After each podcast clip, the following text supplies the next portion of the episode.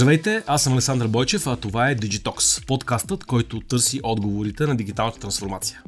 Днес съм без очила, защото в деня, в който записваме, навън вали и очилата ми с много пръски, но побързах за тази среща, когато нещо ще ви срещнем с нашия гост и а, предпочетох да ме, сним, да ме видите а, по този начин. А, днес ще си говорим за дигитална трансформация в а, втората най-трансформираща се индустрия след медиите, а именно образованието.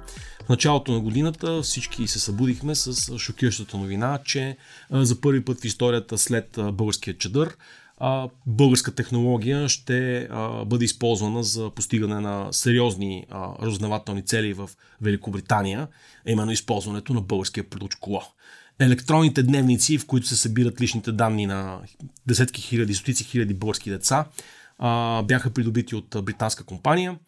А, и всъщност това създаде много голяма тревога в някои политически кръгове в България, че едва ли не данните на българските деца ще бъдат изнесени в кашони, стирове, самолети, фрегати и баржи по Дунава към Великобритания.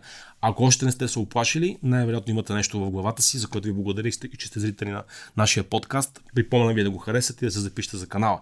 За да разсеем всички забуди относно това какво е школо, днес наш гост е един от създателите на школо, Мирослав Джуканов, бивш изпълнителен директор на компанията. Господин Джуканов, здравейте и добре дошли. Привет, благодаря за поканата. Преди всичко, нека да изчистим този въпрос веднъж за винаги има ли риск за егенетата на най-свирното на българската майка, нейното чедо? Риска за егенета няма. По принцип аз се радвам, честно казвам се радвам, че така се, се получи този скандал в кавички покрай школа, това публично внимание върху, върху личните ни данни, защото не виждам нищо лошо в това хората да си задават въпроса кой оперира с тяхните лични данни и какво прави с тях. Това е една техническа грамотност, която няма лошо да се повишава. Конкретно в нашия случай няма никакъв риск за данните на, на техните деца, тъй като ние не сме собственик на тези данни, съответно ние не сме ги продали. Тоест в договора, който 182 страници договор, в който много изрично е написано продаваме стол, продаваме компютър, тези служители, които работят в компанията, ще продължат да работят за английската компания и така нататък. Никъде там не е написано, че продаваме данните по проста причина, че те не са наша собственост. По отношение на достъпа, на тези, достъпа до тези данни, а, имат много малък брой, конкретен брой служители на школа конкретно, тъй като школа продължава да оперира като, а, като дружество в България, просто се е сменил собственика на капитала. Буквално в търговски регистр едно рече се е променил, вече не пише Мирослав Джуканов, ами пише Juniper Education, а, британската компания. Но хората, тези 6 души, които имат достъп до българските данни, това са абсолютно същите програмисти, които в, при конкретни условия, при конкретни тежки процедури, които са а, синхронизирани с комисия защита на личните данни, те в момента ни правят поредна проверка, но тя няма да установи нищо по-различно от това, което преди установила, установявала, а именно, че ние отговаряме на всички нормативни законови изискания, свързани с защитата на личните данни.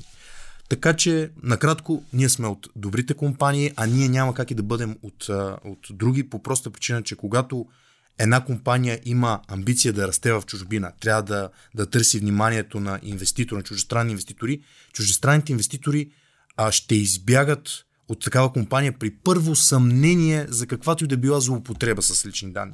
Ние за 7 години, откакто оперираме до сега, нямаме никакъв теч на данни, винаги сме били изключително стриктни, драконови мерки сме прилагали, така ще продължи да бъде и за напред. Не само заради инвеститорите, ами заради нашите клиенти и потребители. Същественото също, за да го обясним по, по а, възможно най-примитивен начин, което не е на уважение към аудиторията, а е за да, за да, за да е по-картинно, а, на практика вие сте продали цех за производство на кирки не сте, произве... не сте продали злат... златната мина. Тоест, данните са си собственост на, на концесионера, т.е. на родителите. Вие продавате инструмента електронен дневник, който всъщност да позволи на милионите британски пубърчета да не могат да бягат от час, да, могат, да може да бъде воден ясен, ясен процес за техния образователен процес. Учителите да могат ясно да задават домашно. Нали така? Вие продавате инструменти, вие продавате кирки, лопати и чукове, с които да бъдат изковани новите британски поколения деца. Точно така, може и така да се каже. Ние продаваме две неща основно. Ние продаваме продукта, който се надяваме от следващата или последващата учебна година вече да е използван в, в Англия, където има 30 000 училища, в сравнение в България има 2 000 училища. От една страна, ние продаваме и изградения вече тук екип, който познава този продукт, може да го поддържа, може да го адаптира за британската система, защото все пак трябва да се направят някакви промени. Знаете, при нас оценките са от 2 до 6, например, при тях са ABCD и така нататък. Има и други нормативни... Вакансите а, са различни, да, има извинителните срокове са други. Да, но целта при тях е те да имат един такъв продукт, който да може да помага от една страна на учителите там да имат по-малко бюрократична работа и да могат да отделят повече внимание и време на учениците. От друга страна, родителите да са по-информирани, защото няма какво да се лъжем.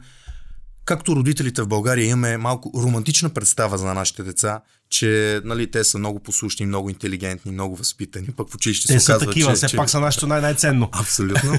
така и в Англия има родители, които страдат от същия синдром. Така че нашия продукт, англичаните са го оценили и са решили, че нали, може да помогне и в тази посока. И тук все пак един повод за гордост. Много хора си мислят, че ние в България сме изостанали във, всеки, във всяко едно отношение.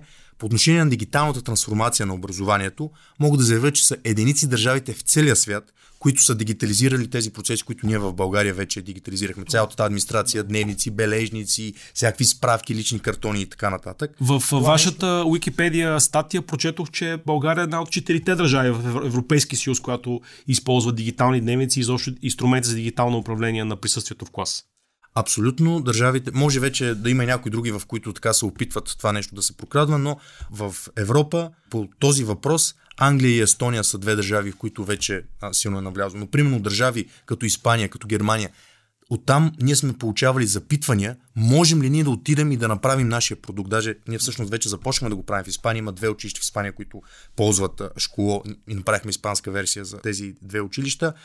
А в Германия не направихме, защото там имат някакви нормативни ограничения, които според мен още дълги години ще ги спират да преодолеят тази а, иновативна бариера. А, но да, дори държави като Германия, Франция и Испания, те са по-назад от България по отношение на дигитализацията на училищните административни процеси. Вие а, от тук нататък а, излизате от компанията, доколкото разбирам, от а, публичната информация, продали сте вашите дялове от тук нататък се занимавате с други неща?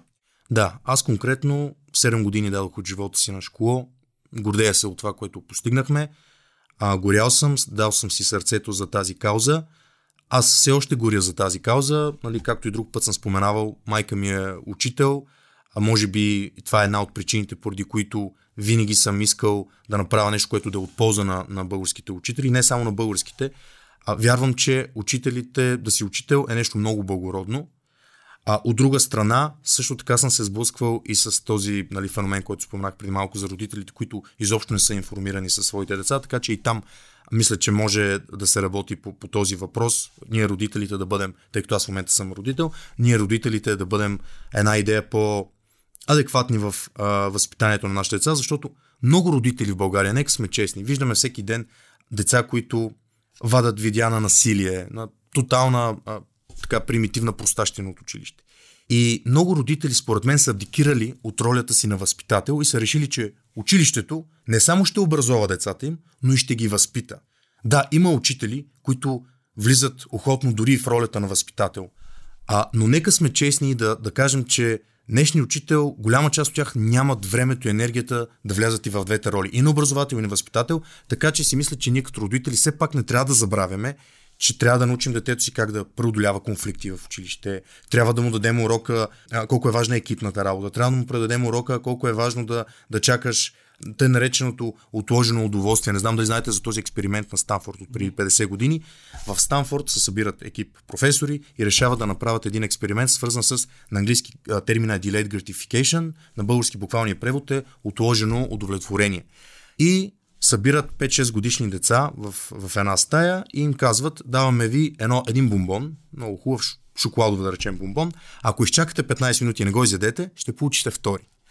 Ами, а резултатите показват, че тези деца, които са се умяли да издържат 15 минути, като един вид инвестиция, за да получат втори бомбон, след това те са проследили тяхното развитие в годините, се оказва, че те имат по-добри резултати на матурите, а образователно те са постигнали по-високи степени, и третото нещо много интересно, дори като здравословни, като здравословен статус, през годините те се оказва, че имат по-добър здравословен статус, повече се грижат за цялото си и така нататък. А извода от този експеримент и това проучване е, че ако ние възпитаме децата си на тъй, наречения, тъй наречената ценност на отложено удоволствие или на простичко на български казано хубавите неща стават бавно. Нали, ако научим нашите деца на това нещо, след това това води до много позитиви в техния живот. Та, резюмирам просто да кажа, че ние не трябва да абдикираме от ролята си на родители и не всички уроци се учат в училище. Аз ще си позволя да, да, да, да ви репликирам в, в тази посока, защото ми се струва, че това е един по-фундаментален въпрос в българското образование, който не се, не се адресира, а именно, че ролята на учителите все още се третира като в качеството им на педагози. Тоест, те, те са педагози, защото трябва да дидактично да, да, да преподават и да, да дават информацията в систематизиран вид, така, защото учениците да получават знанието. Но концепцията, педагогическата концепция, която се изповядва а, в, в българското средно образование, защо не е в висшето, но това е друг разговор, е всъщност доста ретро.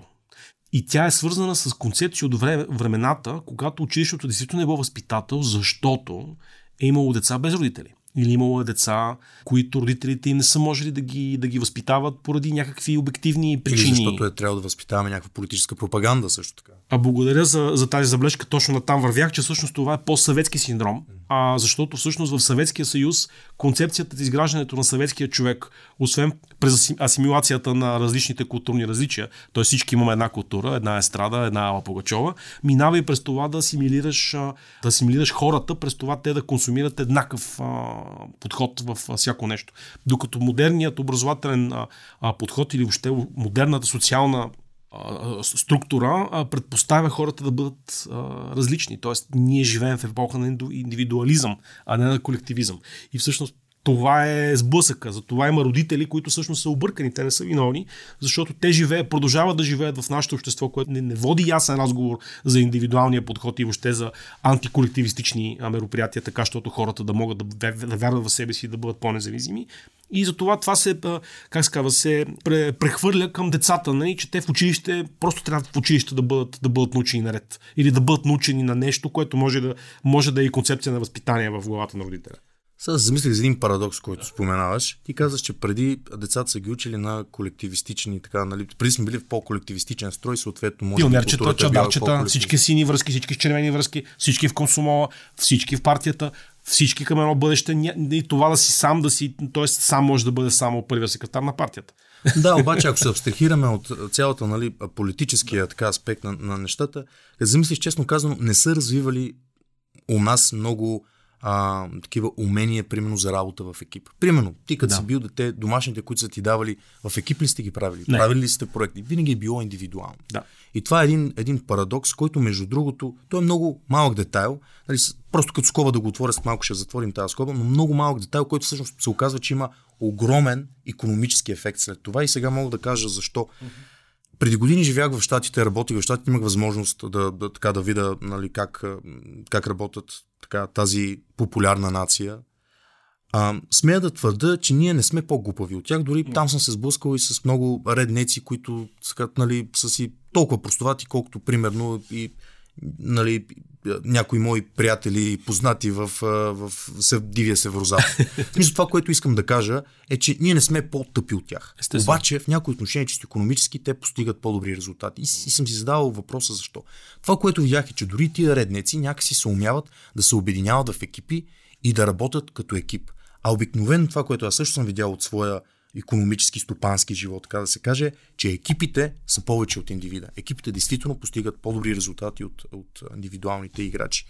А, така че и с това ще затворя тази скоба и ще се върна на това, което каза преди малко за образователната система в България.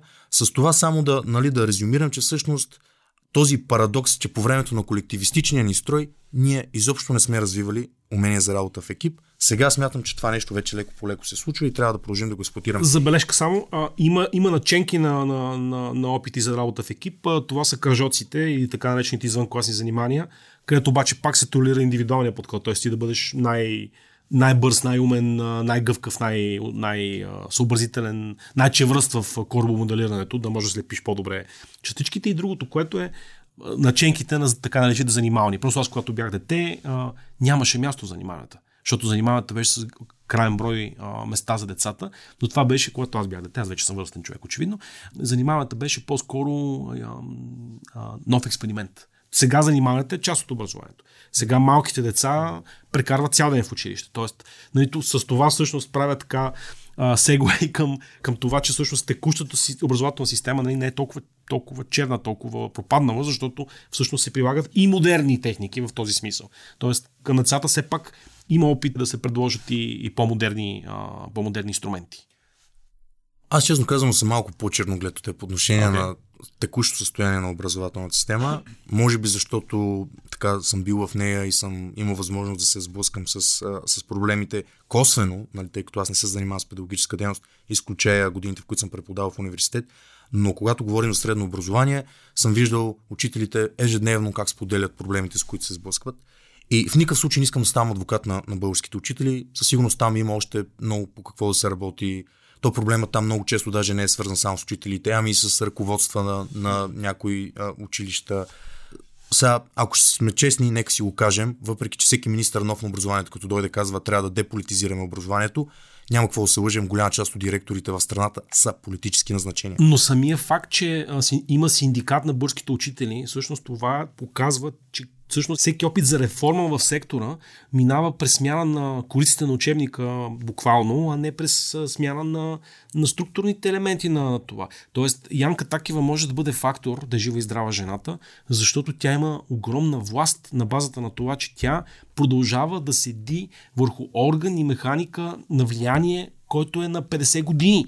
Тоест, синдиката на учителите има лост този лост никой не се опитва да го демонтира, никой не се опитва, айде да демонтира лоша работа, лош, лош израз, да го, да го заобиколи, да създаде альтернатива, така, защото този лост внезапно да спре да, т.е. да се откачи от някакъв елемент за влияние. Няма, няма подход за структурна промяна. Тоест, някак си се възприема, че най-нормалното нещо е учителите да се, да се, да се синдикализират. А, това е политика а, назначенията на, на, на директорите минава през областните инспекции Б, това е политика.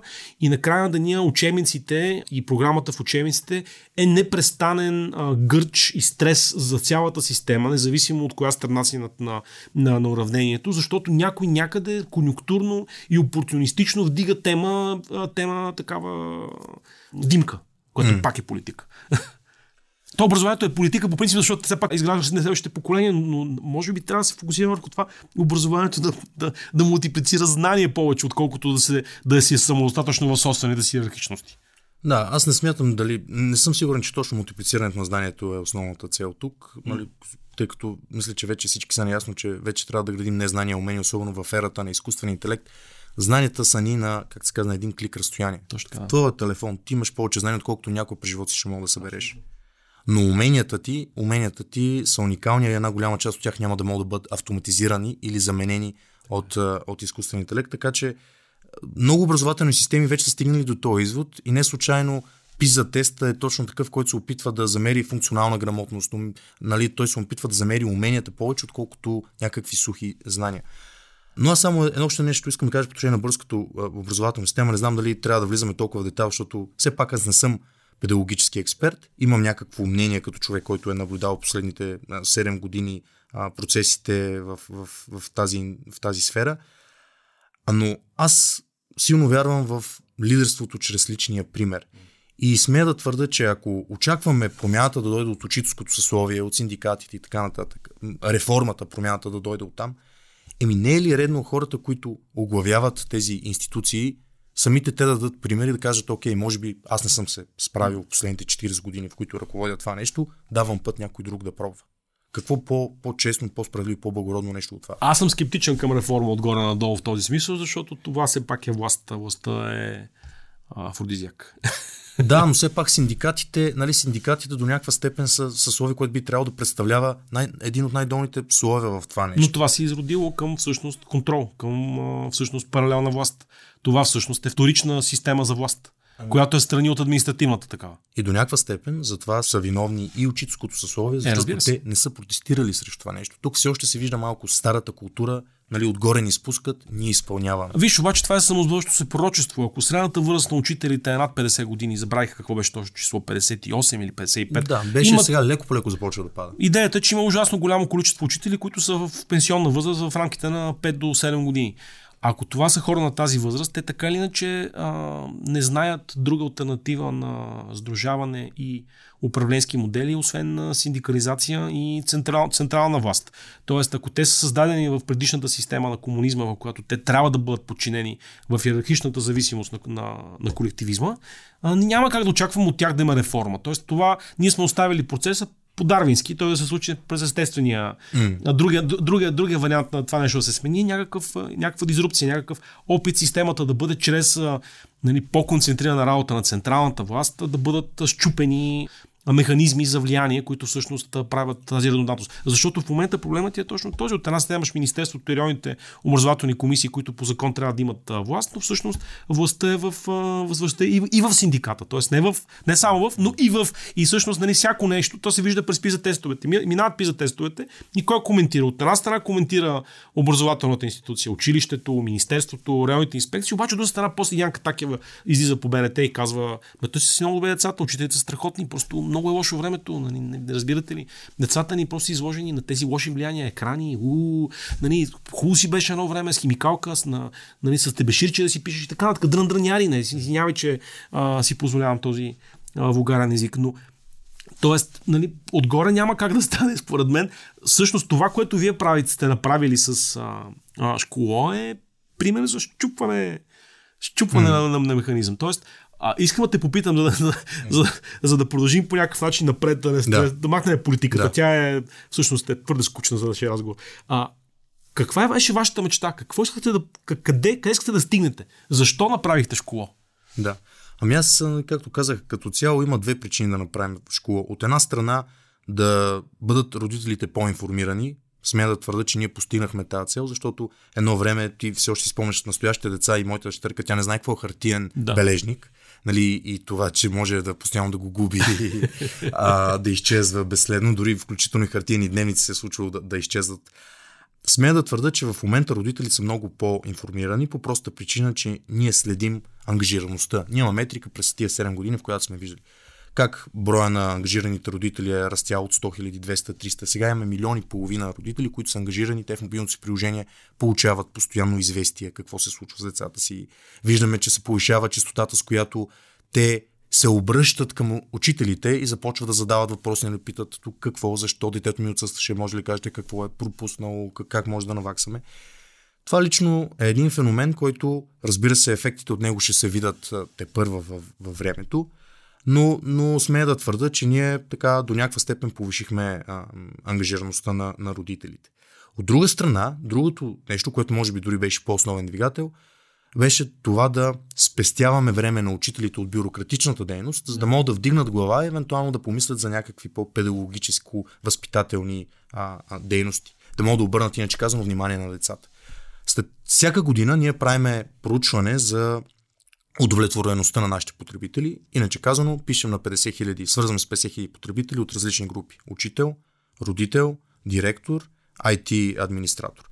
И ги питаме нали, кои са нещата, които им харесват, кои неща не им харесват, какво може да се подобри. Но едно от нещата, които ги питаме, колко часа ви спестяваме седмично. Нали, помислете си кои са дейностите, които тая година сме автоматизирали, колко часа сме ви спестили. Средно ние пестим по 4 часа на учител, а, седмично, като при класните ръководители нали, това време дори е, е малко повече, тъй като те имат повече бюрократична дейност. Тези 4 часа вече те как ще ги разпределят, в какво ще правят, дали ще си починат малко, дали ще, ще ги задали за деца, дали пък директор ще ги натовари с някаква друга безмислена, да кажем, дейност. Може да има смисъл сега, не може да, да оценим. Да. Важното е, че, има, че имаш сейвингс, 4 часа, които могат да бъдат ползвани за друго. Абсолютно. Ние нямаме контрол върху това какво ще случи тия 4 да. часа, но, но мога да кажа, че 60 хиляди учителя ние им пестим по 4 часа. А това е осреднено, т.е. може да има учители, които това да има дори много по-голям Точно полза. така. Осредненото е това. Да. Точно така. Също така ние сме предоставили канал за комуникация между родители и учители, което е нещо, което с времето също виждаме, че започва все повече да се експлуатира. Примерно, едно време в бележника имаше едно секция за бележки. И ние, когато а, тръгнахме да дигитализираме а, дневника и бележниците, решихме, че забележки е нещо негативно. Дайте да го кръстим отзиви, да има както негативни забележки, така и, и положителни нали, отзиви. Във времето, в началото, виждахме, че учителите повече експлуатират негативните. и дават повече. Те при нас едни значки, които се раздават на учениците. Защото така беше култура, така са свикнали. Закъснял за час, без домашно, не спазва в час. Точно. Да. Изключително щастлив съм да заявя, че във времето това започна да се обръща и в момента зелените, положителните значки, които са дадени на децата в България, са 15 милиона, а пък червените са 10 милиона. Тоест, вече положителният подход към, към децата е малко по-популярен. Това пак е някаква малка победа, да кажем, за нашия административен софтуер. Аз съм имал забележка, държи се, държи се добре в час. Тоест, забележката, тя, се, тя и тогава беше забележка, като бях дете, нали? Тоест, но забележката беше в това, че а, в а, извиняй, може би имам фиксация на тема, на тема предишен строй, но в а, материалистичния диалектизъм а, забележката е всъщност търсене на проблем. Като проблема не е проблем, той не е задръстване, той е опит за търсене, намиране на решение. Затова го хваляте, че държиш час, но ти също си има на ум. Защото следващия път може да пише, говори, говори с съседчето. Добре. А, дневник, забележки, похвали, отзиви, а, тестове. тестове, срочни, т.е. комуникация с родителите, която също е доста по-дискретна, защото в крайна сметка няма нищо по-гадно от това да чуеш, че среща, да. а, Гошко всъщност има четири домашния, пък а, твоята Марика има само три и Марика защо не е слушала и после да има вкъщи разговори с ти от това пети поне ни задоволява, нали, както беше вица едно време. Тоест, дигитализацията дава възможност, а, че с индивидуалния подход, mm. всъщност хората да имат много по-голяма прозрачност върху това какво се случва с образователния процес. А частни държавни училища има ли разлика или също всички има? Има разлика. Да. А при нас ни ползват частните училища, по-голяма част от тях ексклюзивно ни, ни ползват нас, да. но като процеси и като качество на образователната услуга, сме да твърда, че има голяма разлика. Разбира се, има и добри да. държавни училища, да. но а, ето един пример. Ти сам спомена, че в държавните училища масово, къде по инерция, къде по друга причина, родителските срещи все още са формат, който силно се експлуатира и няма по-гадно нещо от това ти да получиш негативна обратна връзка за твоето пред чадо. Другите родители. Пред още 25 родители. да. Изключително неприятно. Действително сме да твърда, че не е продуктивно, защото много родители влизат в дефанзивна позиция, а, или пък просто приемат, окей, моето дете е виновно и се прибира и почва да го, нали, да го налага с колана. Чакай сега, може би трябва да зададеш въпрос. Има нужда да се разисква малко повече. В тая посока частните училища как са решили проблема? Те отдавна вече са избегнали тези груповите родителски срещи или те са просто нещо, в което формат да предоставят някаква информация до всички. Което даже вече те го правят просто със съобщения в школа. Но класният ръководител има дни в седмицата или в месеца, в които предоставя индивидуални консултации mm. и в платформата си имаш календар, където родител си може букаш. да си запази, да, да си резервира някакъв час. Все едно отиваш да добра практика. Абсолютно. И това е добра практика, която смея да твърда, че леко по леко ще започне да, така да, да прелива и в, в, в държавни училища. Та, та, това е един от примерите, но, но по отношение на образователната услуга, ако човек погледне резултатите от матурите, може да види, че в първите места почти винаги са частни училища. Да, разбира се, има го момента на селективност. Аз имам забележка, обаче, да. защото съм гледал тези класации и те според мен са манипулативни по начина, по който се публикуват, защото високите резултати често корелират с малък брой ученици. Ако видиш, примерно, първите пет училища, те имат средно между сега наизуст ще го кажа, нямам, няма пред себе си таблицата, но между 30 и 50 ученика. Едно държавно училище обикновено има между 130 и 150 деца. Тоест ти ако имаш 130 до 150 деца, чисто статистически оценката ще е по-ниска. Няма как да иначе, просто извадката ти е много по-широка. И затова всъщност общинските училища отстъпват назад и държавните при матурите. Всъщност, ако това нещо се вземе предвид, броя на децата, т.е. ако се завърши упражнението с публикуването на данните и се стигне до процентили, тогава нещата ще държат по друг начин. Защото тогава ще се види, че в поне до пети клас общинското образование с нищо не отстъпва на частното образование. Тоест децата получават горе-долу сравним, сравнима услуга, качество на услугата. Голямата ножица се отваря вече към матурата за 8 клас, там 7 клас, съгласен съм. Нали, но, но това е просто винаги обръща внимание на тази колона с броя на деца. Тоест, това не е. Не, аз аз ще позволя да не се съглася ага. с теб, защото има и много частни училища, в които имат випуск с по 80-90-100 учи, ученици. Примерно, а, първите, едни от първите са Света София, Питагор, не знам дали е да. редно да споменавам конкретни училища. Те имат, по, те имат по 80-90 над 100 ученици в випуск. Така че не мисля, че това е причината. Със сигурност по-скоро има една друга по-силна причина, че има селективен елемент. Тези от топ частните училища, те могат да си позволят да подбират ученици на входа, което общинското училище не може да, да. направи. И това е със сигурност обективен фактор, който малко ги поставя в неравнопоставеност от една страна. А от друга страна, другото нещо, обаче, което ти спомена за по-малкия брой, това го има по-скоро в размера на паралелките. Mm. В частните училища много често паралелките са по-малки, по 12, по 15, по 16 до 18 mm. ученици, докато в държавните училища са по 26. Но защо тогава да не работим в тази посока и държавните училища да намалим? Защото представяш ли си ти си сам учител с 26 ученици? Ти си като звероукротител там. Веднага, те, веднага те репликирам. 32 училище в центъра на София на булевард Христо Ботев а, трябваше да се слее с а, училището другата страна mm. на булеварда Тодор Александров, Уилям Сароян, училището на Ицо Хазарта, да ви здрав, Господ здраве да му дава. А, и стана огромен а, обществен а, катаклизъм. Как така отнемат училището на децата, които учат в Уилям Сароян? Как така? А, в смисъл, то се случва, за да може да се раз... увеличи сградния фонд, за да може да има повече класни стаи, за да може класовете да са по-малки, за да може в крайна сметка да се стигне до това да имат целодневно обучение, т.е. децата да са в една смяна, да няма сменно обучение, което също е остатък от uh, Втората световна война, когато има дефицит на сгради. Нали, Тоест обществото на практика не разбира къде е казуса или тогава някой тогава не обяснява на обществото ясно за какво става въпрос. Не, казусите са оплетени. Да. Действително, ние от години говорим за това, че е хубаво да минем към едносменен режим, както е в повечето частни училища, както е в тези образователни системи, като финландската, в която искаме да, на която искаме да приличаме. Решаването на този казус едносменния режим обаче, аз понеже съм участвал на експертно ниво в разрешаването на този казус, се вижда, че всъщност това е много заплетен а, но кълбо, което е много трудно за решаване, защото имаш сграден фонд. Пък, а, съответно, ти ако почнеш да разпръскваш родителите, сега, нали, ако трябва да пътувам до съседен квартал или не дай си Боже през един квартал, изключително неудобно става за мен. Така че не, не, не е просто, не е лесен за решаване а, този проблем и винаги ще има родители, които няма да са доволни. Да попитам, на базата на работата, която имате с инструментите, които сте успели да дигитализирате, ако мога да обобщя, всъщност най-голямата добавена стойност, освен че учи... е за учителите. Да, за учителите. Точно така. Нашия фокус е там бил. Какво друго може да облечи учителите? Мислили ли сте върху тези продукти с колегите? Те сега най-вероятно сами ще трябва да, да работят, но може и ти да имаш идеи за бъдещите ти начинания. Какво може да облечи работата на преподавателя? Честно казано, ние вече леко по леко започваме да удряме тавана на нещата, които можем да облегчим като Системно. бюрократични административни неща от страна на, на, на учителя. И следващите неща, които трябва да се направят, според мен по-скоро са на вече на политическо, на законодателно, на, на, на ниво Министерство на образованието. Много се говори за това, че трябва да се индивидуализират учебните планове, трябва да се даде свобода на учителите. Има някакви наченки в тази посока парадоксално, нали, пак тук да, да стигнем до старото нещо, че дори тези наченки една част от учителите не ги експлуатират. Нали, те си свикнали по стария начин.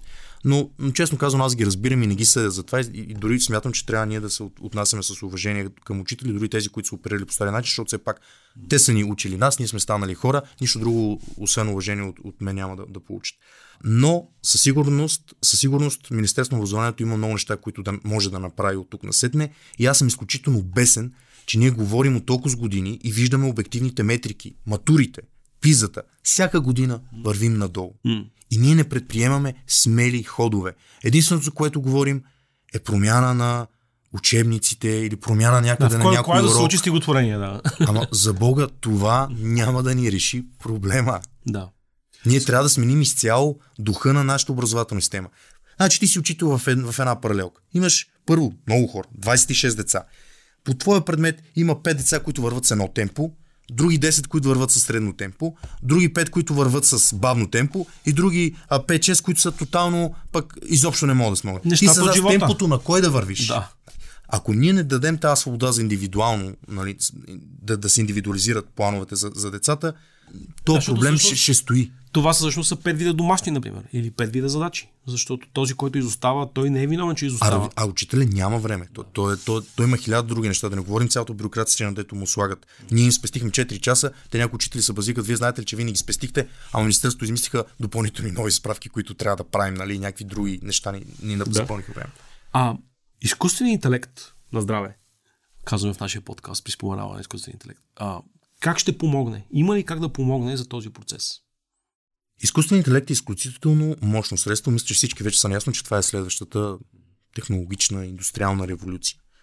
Нещата според мен няма да случи толкова бързо, колкото нали, сега последните година-две покрай така емоционален хайп. Нали, си мислят хората, че случат нещата толкова бързо, но със сигурност изкуственият интелект ще, ще може да помогне. Как вече, честно казано, това е един от въпросите, който аз в момента си задавам и предстои да си задавам и дай Боже да измисля някакъв отговор в следващите години.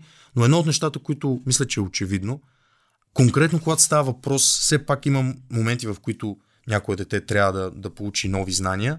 Със сигурност изкуствен интелект ще може да помогне с това да резюмира някаква книга, урок в начин, в формат, който е подходящ за консумиране от конкретното дете, защото всяко дете консумира по различен начин. Примерно при едни е много по-важно визуално да ги виждат нещата, при друг генерирам някаква игра, която много бързо да мога да, да, да разбера аз първо от коя до коя година е управлявал, кой е бил след него, какви са били политическите отношения на Балканите тогава и така нататък.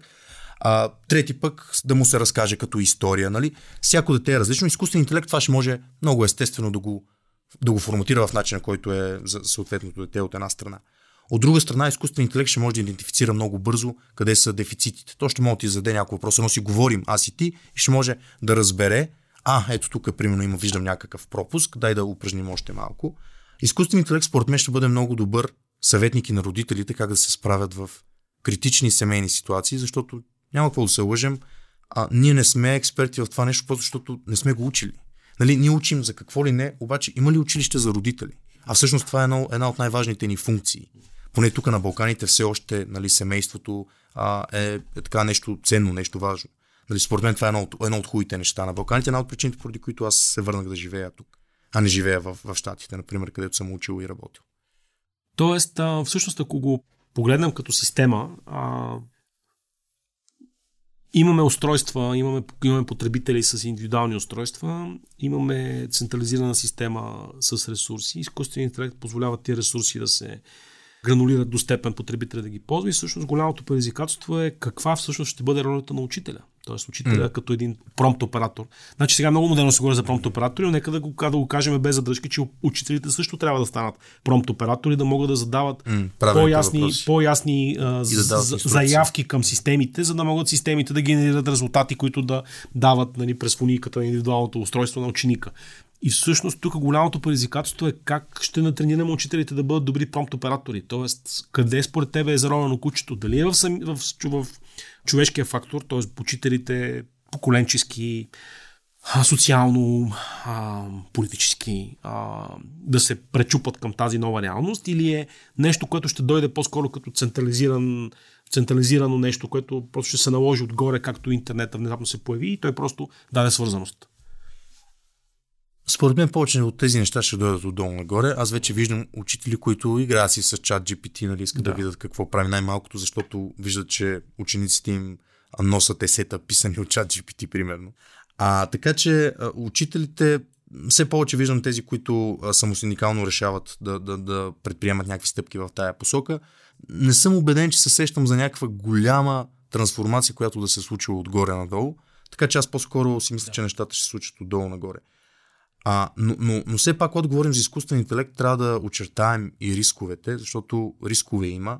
Нали, едно на ръка този риск, който нали, очевидно всички говорят за него, абе, той изкуствен интелект в един момент да не стане зъл, нали, защото всички силно се чули за Опенхаймер ефекта, нали, атомната бомба, знаем, че може да направи лоши неща, обаче всички се бием да я направим, както в момента всички държави се бият да си имат техния изкуствен интелект, въпреки че той може да се превърне в атомна бомба в един момент и да нали, направи нещо лошо. Но, но по-скоро а, други рискове ме притесняват. Рисковете да закърнеят наши умения, чисто човешки, интелектуални умения. Давам пример. Интернета, който е последната технологична революция и приложението, които се изградиха на база на интернет – те доведоха до закърняване в някои наши умения. Примерно. Двигателни писане. Писането е най-малкото.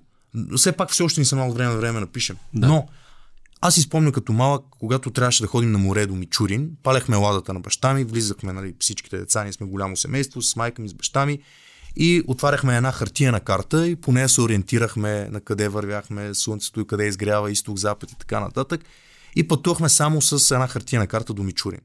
В момента не съм сигурен, че мога да го направя това нещо, просто защото живеем в ерата, в която когато човек трябва да стигне от точка А до точка Б, ползва GPS навигатор. Аз, и ние сме, това умение да се ориентираме тотално е закърняло. Прекарвам екстра, е, тези екстра 15 секунди да уча сина ми а, къде, е, къде е изток, къде е запад. Нарочно му говоря това, а точно защото имам същите, същите опасения като теб, защото всъщност а, а, да, съвсем скоро ще го науча, той е на 6 години, ще го науча да, да познава строките на часовника, което да кажем, че е нещо елементарно, но ще го науча къде е север, запад, изток, юг и как да се ориентира като е на улицата, кое е север, кое е изток, кое е запад. А просто защото това според мен е е екзистенциално умение, да се ориентираш в окръждащия свят, защото тока може да свърши и да нямаш GPS и карта, а все пак трябва да намериш къде ядеш. Да, аз не съм сигурен дали е екзистенциално умение, нали, дали ще бъде екзистенциално умение, но е просто един много добър пример как ние тотално или голяма част, не говоря за теб и, и, и, за, и за твоето дете, но голяма част от нас ние губим абсолютно едно умение. Това нещо, има още примери, и това нещо изкуствен интелект ще се репликира отново. И, и ако изкуствен интелект се научи да мисли, ме притеснява в един момент да не започнем ние да, да ни закърнява това умение. Та това са рискове, по които, нали, може би в следващите години ще е хубаво да се помисли. Сега пред теб предстоят нови хоризонти. Какво, какво смяташ да се занимаваш а, за напред? Може да звучи клиширано, но аз действително последните 7 години съм работил изключително а, усърдно. Имало много седмици, в които съм работил по над 100 часа. Имало много нощи, в които не съм спал и съм работил ден, нощ, ден, нощ, ден, нощ. Та със сигурност първо искам да си почина да обърна внимание двете си дъщери, а като все пак да си има предвид, че за моята порода хора предприемачи, почивката не е това, което много други ще си представят. Аз, аз изпитвам физическа болка, когато жена ми каже, айде да отидем на море и ми каже, ама айде този път да е повече от една седмица. Действително изпитвам физическа болка, аз не мога да си представя да лежа две седмици на плажа. Дори да си измисля да играя нещо, да правя там децата, пак такава почивка за мен не е моята почивка. Моята почивка е да уча. Аз в момента навлизам в дебрите на изкуствен интелект, защото вярвам, че това е следващата технологична революция и аз искам да се кача на този кораб. Като а, дори вече имам продължение да работя като стажант в, в компания, с която се занимава с изкуствен интелект и това може би ще е добър вариант, докато уча магистратура в тая посока, да мога да изкарам и практически стаж и на практика сега ще завърта отново колелото, ще си мина отново по целия път, стажант, младши, експерт, изкуствен интелект и така нататък. В университет? Не е български? Ами, с голяма тъга на сърцето ще кажа, че не е български. Аз съм учил и съм преподавал в Софийски университет, но по отношение на изкуствен интелект България е много назад. Това е болната истина. И ако това е оръжието на, на 21 век, ние сме много назад в момента. Много сме назад и може би трябва да се помисли в тази посока. Изключително приветствам проекта като инсайт на, на професор Вечев, но е хубаво и на държавно ниво да се мисли в тази посока. Мирослав, много благодаря за отделеното време и за интересния разговор за а, кирките и лопатите на българското, българското образование и какво школо е постигнало за по-доброто качество и уникалното място на България на европейската карта. На вас, скъпи благодаря, че отново бяхте с нас. Припомням да харесате, споделите този епизод или да се абонирате за нашия канал. Всяка седмица при нас, знаете, има интересни гости. Още да ви благодаря и до следващия път.